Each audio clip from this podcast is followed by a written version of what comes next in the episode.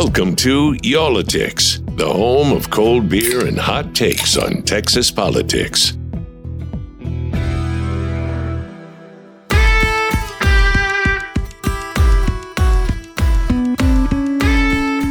Hey, everybody, welcome back to another edition of Y'all-itics. Uh, what, was that uh, better energy for you, Jason? It was a lot more energy, man. Uh, Okay. A few weeks ago, you were just like dead in the water, man. I was worried about you. Uh, Is the medicine okay? A lot of Is criticism. A lot of criticism there, and so I've, I've, I've revived myself for the podcast. That's what I do best. Sort, sort of rejuvenated.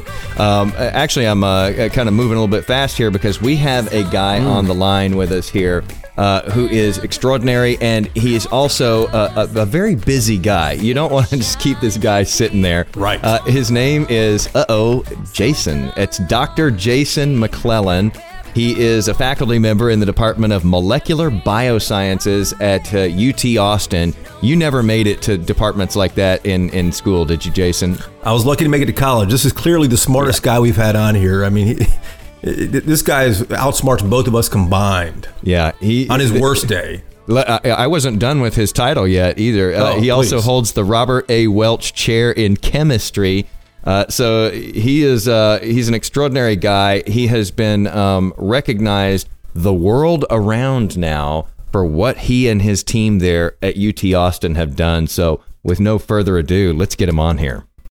All right. Uh, so we've got three Jasons. This is always always tricky and scary when we've got three of us. Uh, triple threat today.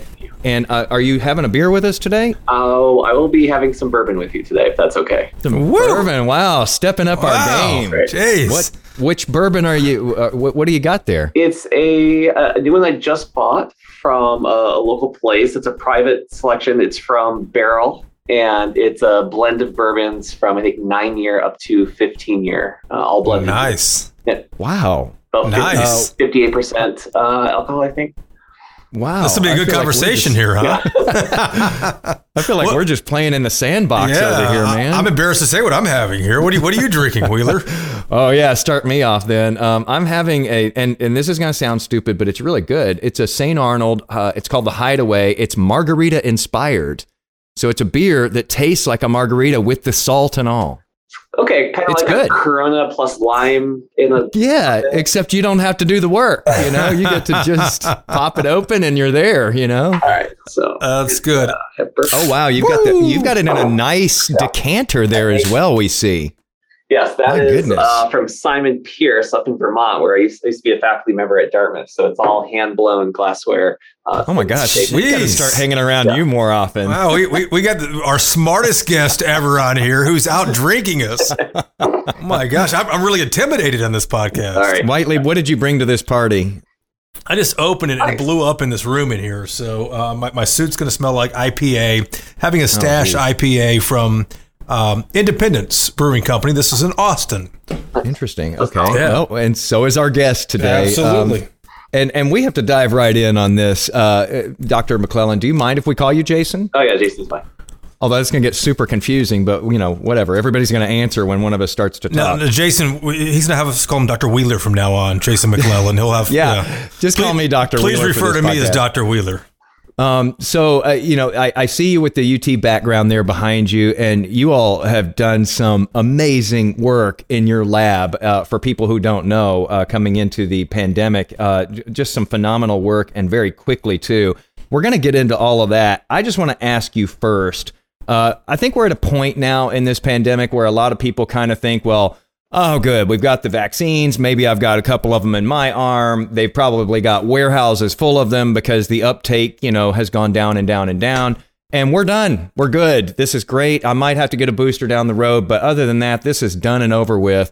Uh, your work is probably continuing there at a feverish pace. Yeah, it's you know we're never done. We we are winding down some of our coronavirus research, though. Um, we think a lot of it can be handled by the large pharmaceutical companies.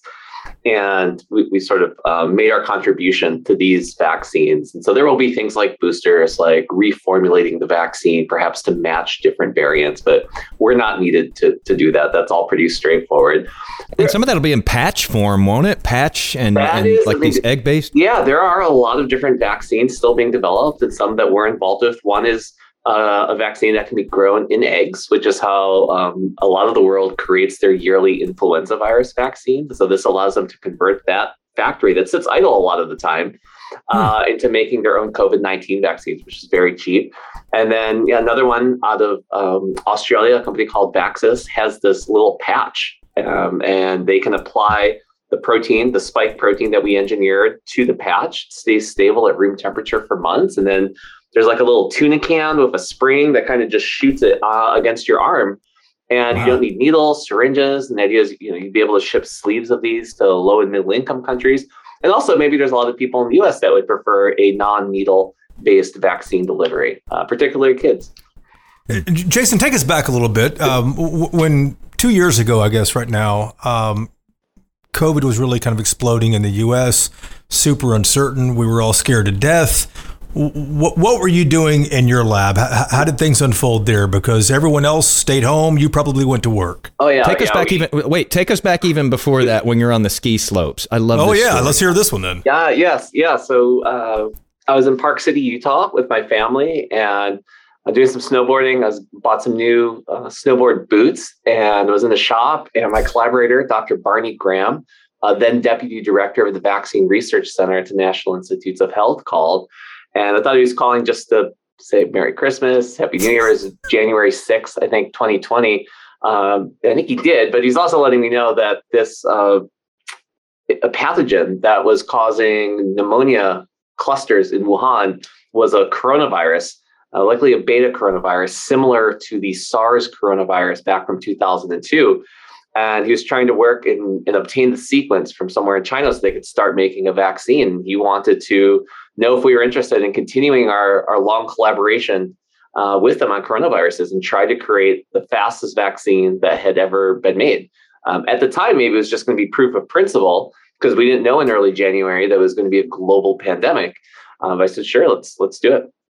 But, but so you, are thinking you this is kind of more minor, uh, or or possibly more yeah, minor. Yeah, you kept skiing, right? You you, you went oh, down yeah, the slopes, right? Nothing, yeah. yeah, there was nothing to do first until uh, we had the genome sequence of the novel coronavirus, and that okay. didn't come out for four more days uh, on the evening of Friday, January 10th. So there wasn't anything. You know, I, I WhatsApped my students. I said, "Hey, we're gonna we're gonna race. Let's let's get ready." Uh, but nothing else to do, and yeah, snowboard for a few more days, and then came back. But again, uh, early January 2020, this was still, as far as we knew, only in, in Wuhan. Um, and much like SARS from 2002, it caused a local epidemic, didn't really spread. So we, we didn't know that this was going to be a, a maybe once in a century global pandemic at that time. It was really not until maybe mid February when you started seeing outbreaks in Spain and Italy.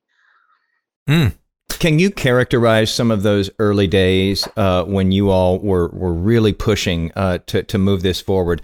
Uh, and for people out there, by the way, who you know worry that gosh, these vaccines were made so fast, I don't know. Um, the, you've been doing work on this kind of stuff since 2008, haven't you? Yeah. Well, yeah. So yeah, there's a lot to unpack there. You know, the the vaccines, although developed very quickly, maybe 10, 10 months or so um, from genome sequence being released until approval it's really a very long process. Right? So if we think about the mRNA vaccines, it's a combination of three different technologies, each of which dates back years or decades. So mRNA itself was discovered in 1961, and immediately groups were trying to use mRNA to get cells in animals to produce proteins. And um, human trials with mRNA started in the mid 2000s. So humans have been injected with mRNA uh, at the time primarily for cancer, but then later for flu and HIV for you know, almost two decades. We had a, a, a, large body of evidence for how mRNA behaves in a person and what the side effects are.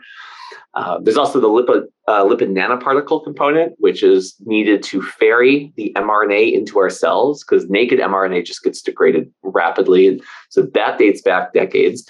Uh, coronaviruses themselves were discovered in 1931. First human coronaviruses discovered in the mid 1960s.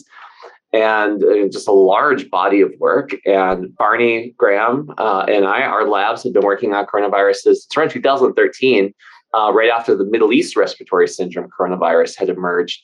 Uh, and so we were working on obtaining structures of the spike protein, which is this large protein on the surface of the virus, and figuring out ways to then engineer and modify it. So uh, that way it's it doesn't change conformations and we can keep it in the form that's uh, the best possible use in a vaccine. And we did all that back in 2016, 2017. Uh, we showed that just two changes can stabilize coronavirus spikes in the optimal conformation for vaccine development. So, so what happened in March of, of 2020 then?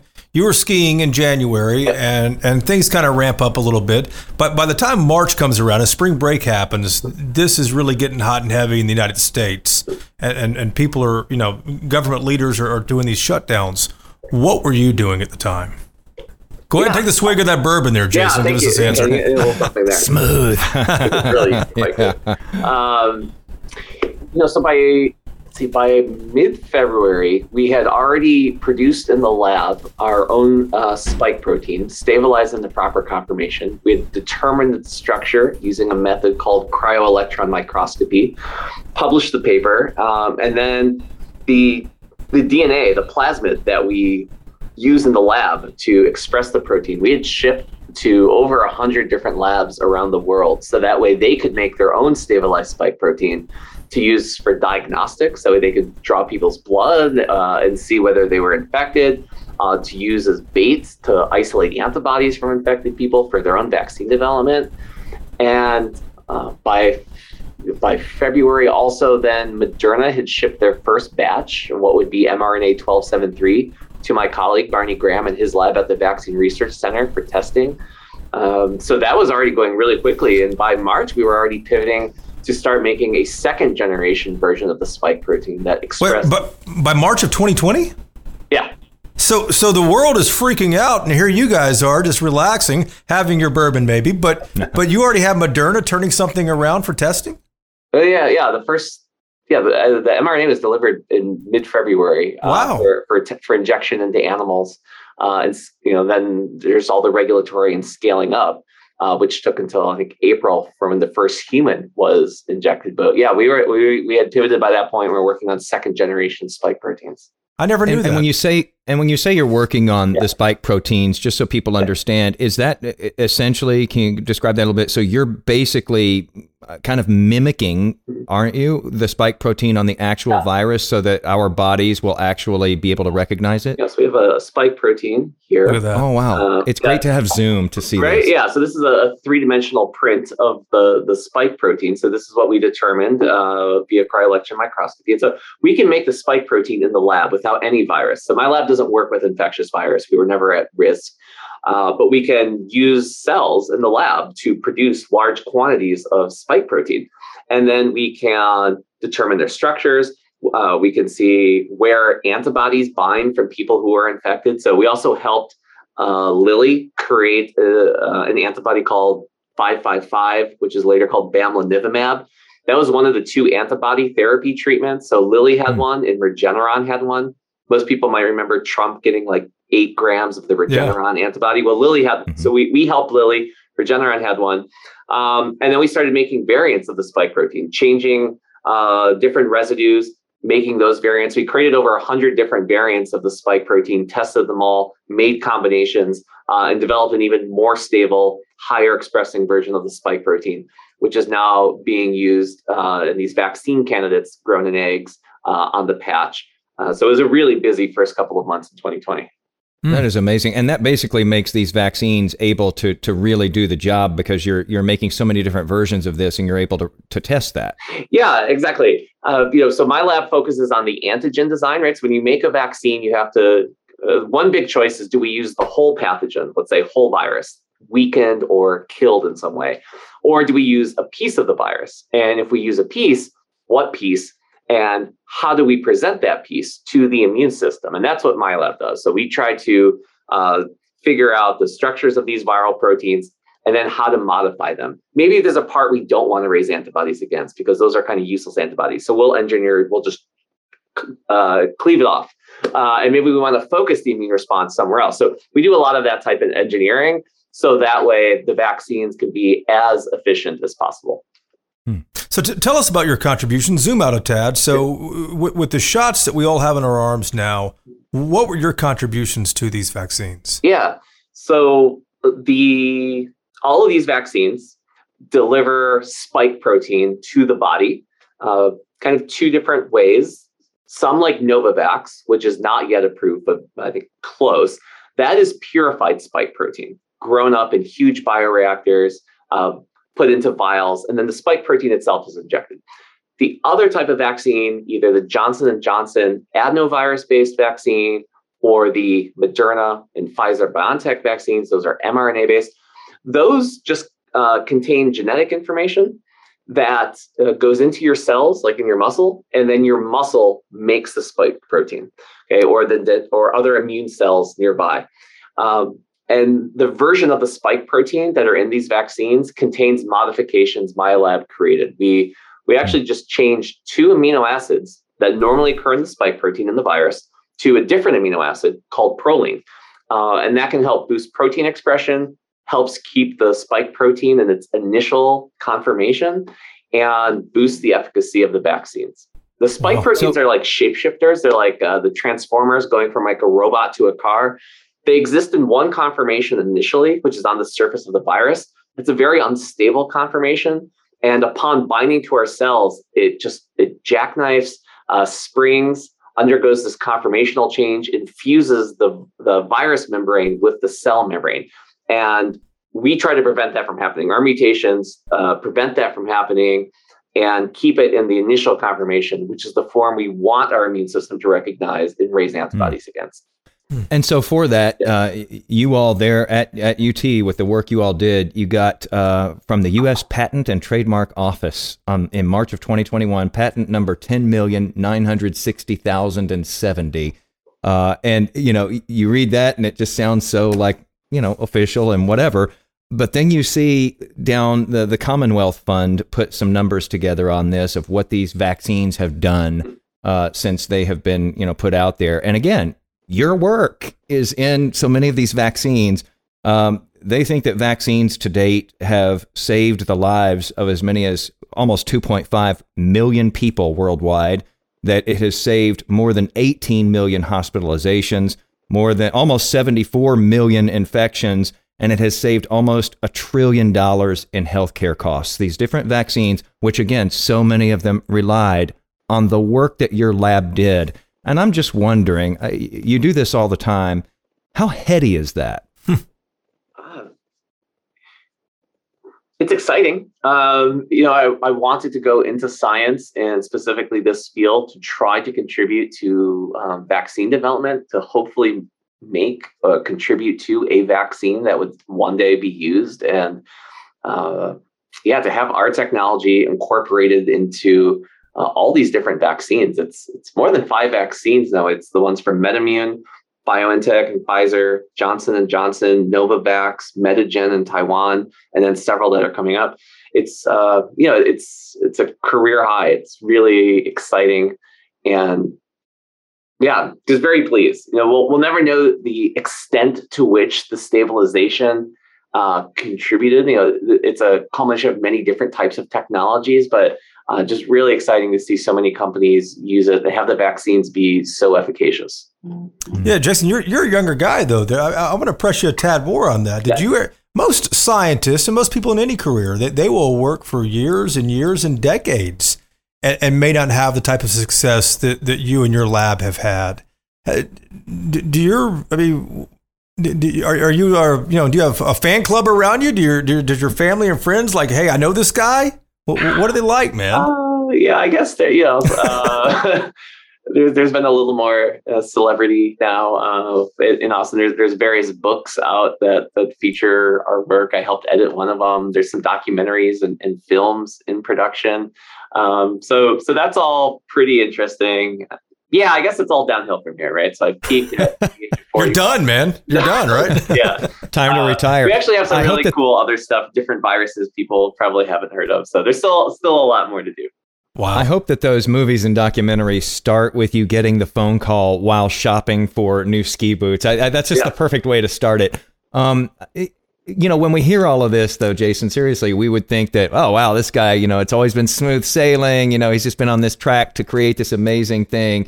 Um, you've been working, you know, on coronaviruses and this this idea of uh, who knows, maybe we could create a uh, a, vaccine for all of the coronaviruses. You've been working on that for a while. Has it always been smooth sailing? Has it always been received as a, a big priority? Have have people traditionally cared? Uh, you know, have people who have funding have they cared? Yeah, yeah. Uh, it's it certainly has not always been easy, especially starting out as an independent investigator uh, at Dartmouth, trying to get grants to do this type of research.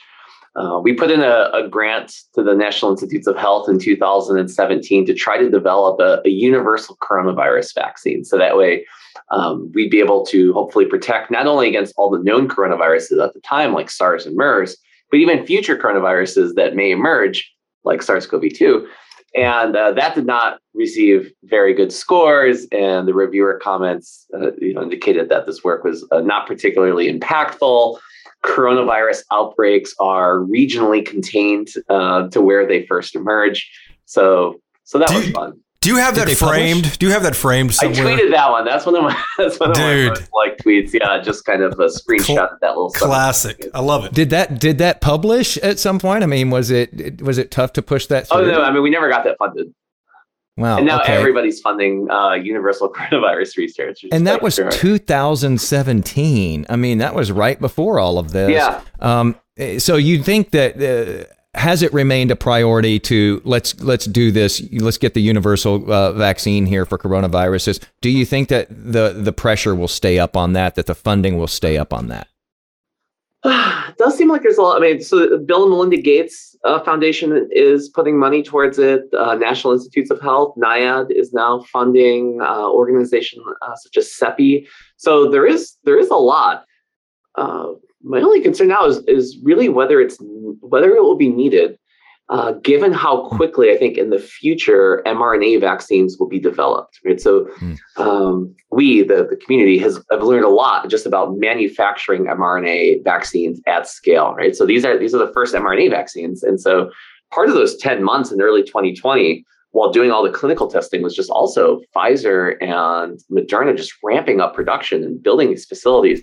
Um, I think the goals now are to try to go from genome sequence of a virus to manufactured vaccine in 100 days. Right? It's about three months rather than 10. So maybe in the future, really, uh, you have a coronavirus emerge, Southeast Asia. Uh, you need you need a couple of months of masking and social distancing, and then everybody can can get the vaccine that's tailored specifically for that virus. That might be better than having a universal coronavirus vaccine already available that has some unknown efficacy against this newly emerged virus. Um, generally, as you go for breadth, as you try to make one thing that can recognize multiple, you decrease efficacy because it's going to be mismatched. Whatever in the vaccine is not going to be exactly what that virus is.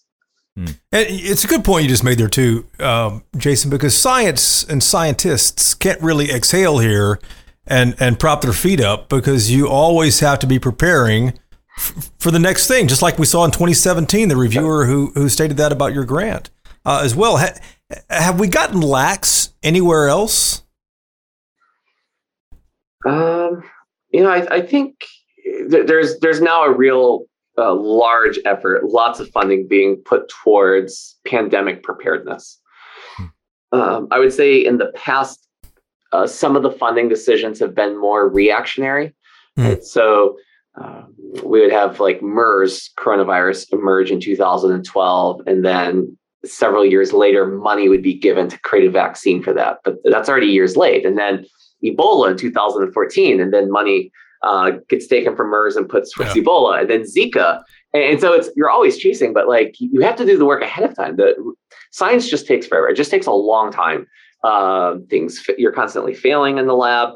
And so I think finally now we're at the point where funding agencies realize we need to fund broadly and investigate all 26 viral families. Um, start figuring out how do we make vaccines against prototype pathogens in each of those virus families. So that way we're better prepared. In some ways, we were fortunate it was a coronavirus because we, we had a lot of information about how to create a coronavirus vaccine. There are other virus families we are not as prepared for because there just hasn't been as much research done on vaccine development for those virus families. Mm. Can, can, uh, you, so, can, you, can you imagine that, Jason Wheeler, too? We, we were prepared for this one and it still burned up two and a half, three years. Right. And I can not imagine. Yes, I can imagine one of the other viral families, you know, unleashing something that we're not prepared for.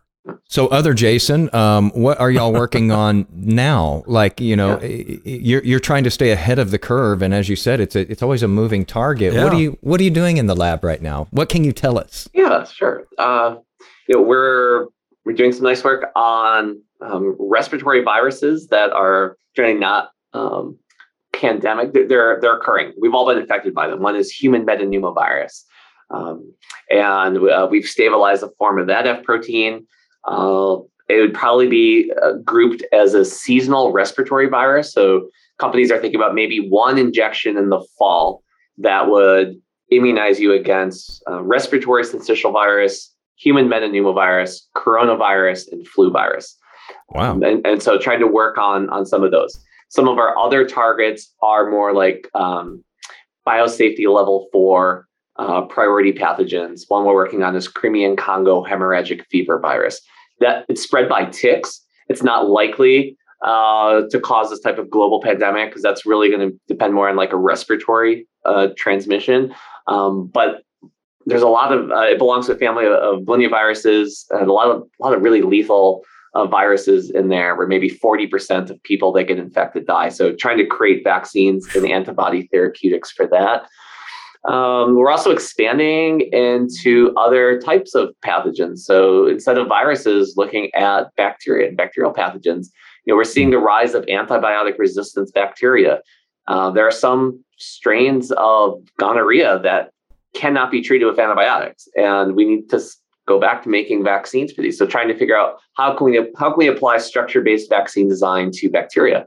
But there's also parasites, malaria, uh, trypanosomes, and others. So it's kind of just an exciting time to take this concept of using structural information to rationally engineer uh, pathogen proteins and, and create vaccines. Uh, so we're doing a lot of work with different agencies. Um, we get a lot of uh, funding and research uh, agreements with uh, big pharma. Uh, so I can't mention names, but we're, we're working with several to help develop vaccines uh, that they're interested in as well. How much more likely are people to call you or take your call now versus they were, you know, when they, you know, in 2017, let's say? Uh, I guess I guess we receive more calls now than than we did back then. Yeah. Mm-hmm. They answer the phone when McClellan's on the line here. hey, hey, let me ask you this. I'm traveling soon and I'm curious about this. How many shots of the COVID 19 vaccine do you have? Three. Three. Are you getting a fourth? Uh, presumably at, at some point, whenever it's yeah. available. Um, you know, I, I, think we're in a period where we're going from the pandemic phase to the endemic phase. And mm it's not necessarily that the endemic phase is going to be any less severe, but uh, as as a population globally, we have many more people now that have been vaccinated or infected, and so you know, uh, the virus is changing, but humans are changing too. We went from a completely immunologically naive population with no no way to protect ourselves to now having a large portion of people vaccinated or infected. So so that's good. Uh, I think we're waiting to see whether coronavirus will become seasonal, like flu and some of the others, or maybe it's more of a winter time. Um. But I I think yeah, we'll, we'll probably need boosters at some frequency. What you'd love to see is maybe uh, better quantification of an individual's antibody titers make it a little bit more precise. So that way, if my antibody titers drop below a certain level and now mm-hmm. I'm now more at risk, you would then get boosted. We don't really have that type of testing infrastructure in place now. Um, so likely people will just get boosted once a year. Um, and then the vaccines will need to be reformulated at some point to, to match more current uh, variants. And I think ultimately you'll start to see combinations of variants. So um, mm. the current vaccines are all against the original uh, Wuhan or Washington isolate. Um, companies have made an Omicron specific. Moderna's testing a Wuhan plus Omicron. The nice thing about mRNA is you can multiplex. So a single mm-hmm. shot could contain mRNAs targeting six, eight different spike proteins to really try to give you broad coverage. Mm-hmm. Wow. Um, and and you you probably have to wait for the recommendations to catch up to Whiteley. He is, um, I'm guessing, a, a, couple of age groups younger than you. So uh, yeah, when we talk about that, you and shot, I, my friend. Uh, I, I want to ask you this, just because you're so plugged into all of this stuff that's going on with viruses and and and bacteria and resistant bacteria in particular, these superbugs. Um, what is it that keeps you up at night if you really start thinking about this stuff and how long do you think it will be before we will see another pandemic?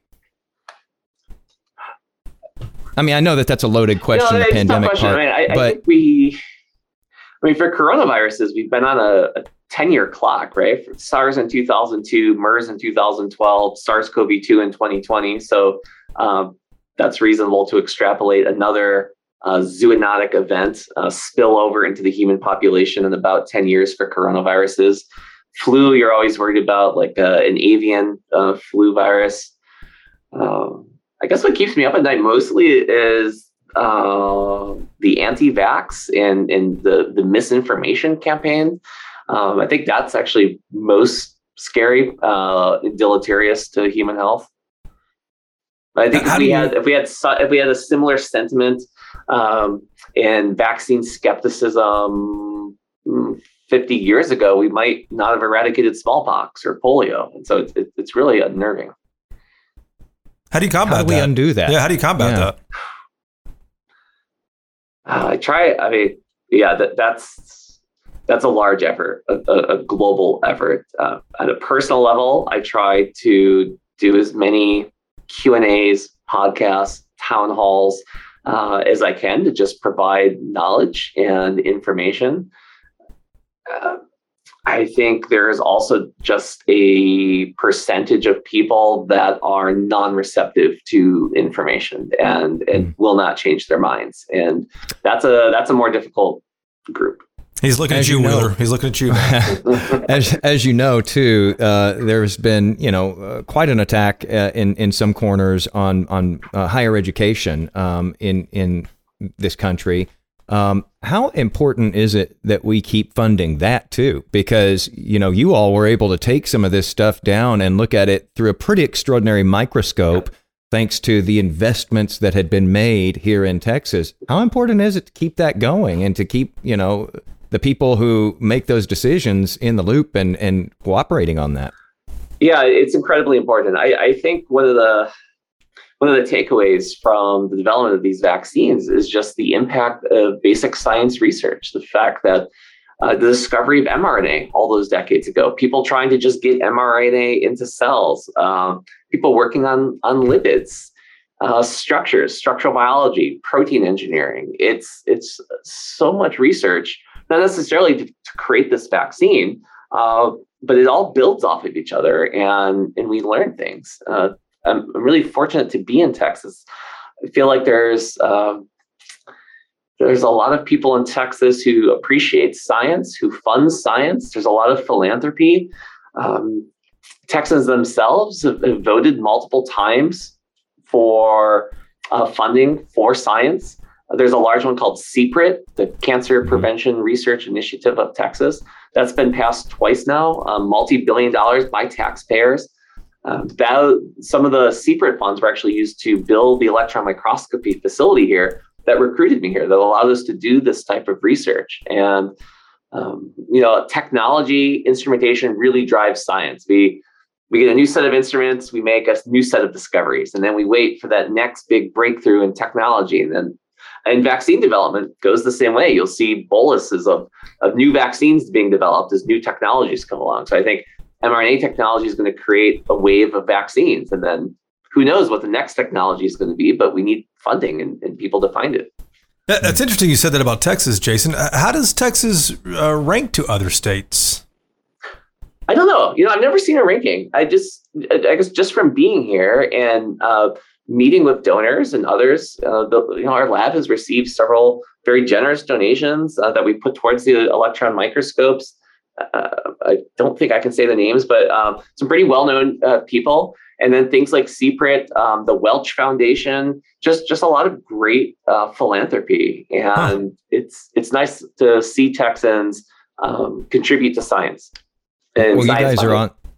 You guys are on the map more than ever there now uh, at the University of Texas, thanks to what you and your team have done.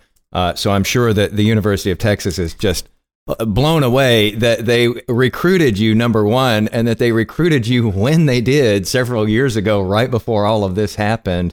Uh, but you know from uh, somebody who's had uh, three shots in his arm too uh, you know I, I, guess we should toast you here. We'll we'll raise our, our cheap little nothing beers while you have your fancy bourbon there. Uh, and a big thanks to you and your team seriously for what you all done. It's it's been transformative for this world. That's how we're able to start really getting back to quote unquote normal again.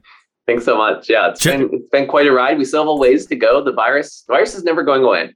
Um, you know, it's it's in the human population. It's in other populations where we know it infects deer and other animals. So it is.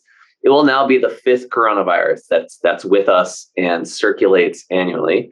Um, yeah, so still a ways to go, but I think technologically we, we know how to create the vaccines, the antibodies. There's more development now in small molecules, Paxlovid and and others. Um, and so science, yes, I think science has really stepped up um, and will just continue to do so in the future. Wow. Congratulations, Jason. It's fantastic what you've done, man. Thank you. Yeah. Thanks, Jason. Huge, huge congrats to you and the team. And if you ever, um, you know, if your stuff ever falls on deaf ears again there uh, in DC, uh, there's always Y'all-itics. Come on and let us know what you're working on. We'd right. love to hear about it. We'll get the word out, man. We'll get uh, the word out. Appreciate that. Yeah, we'll go, go do a, a Kickstarter or something. Thank you again, Dr. Jason McLellan. We're going to use the doctor there. Thank you again.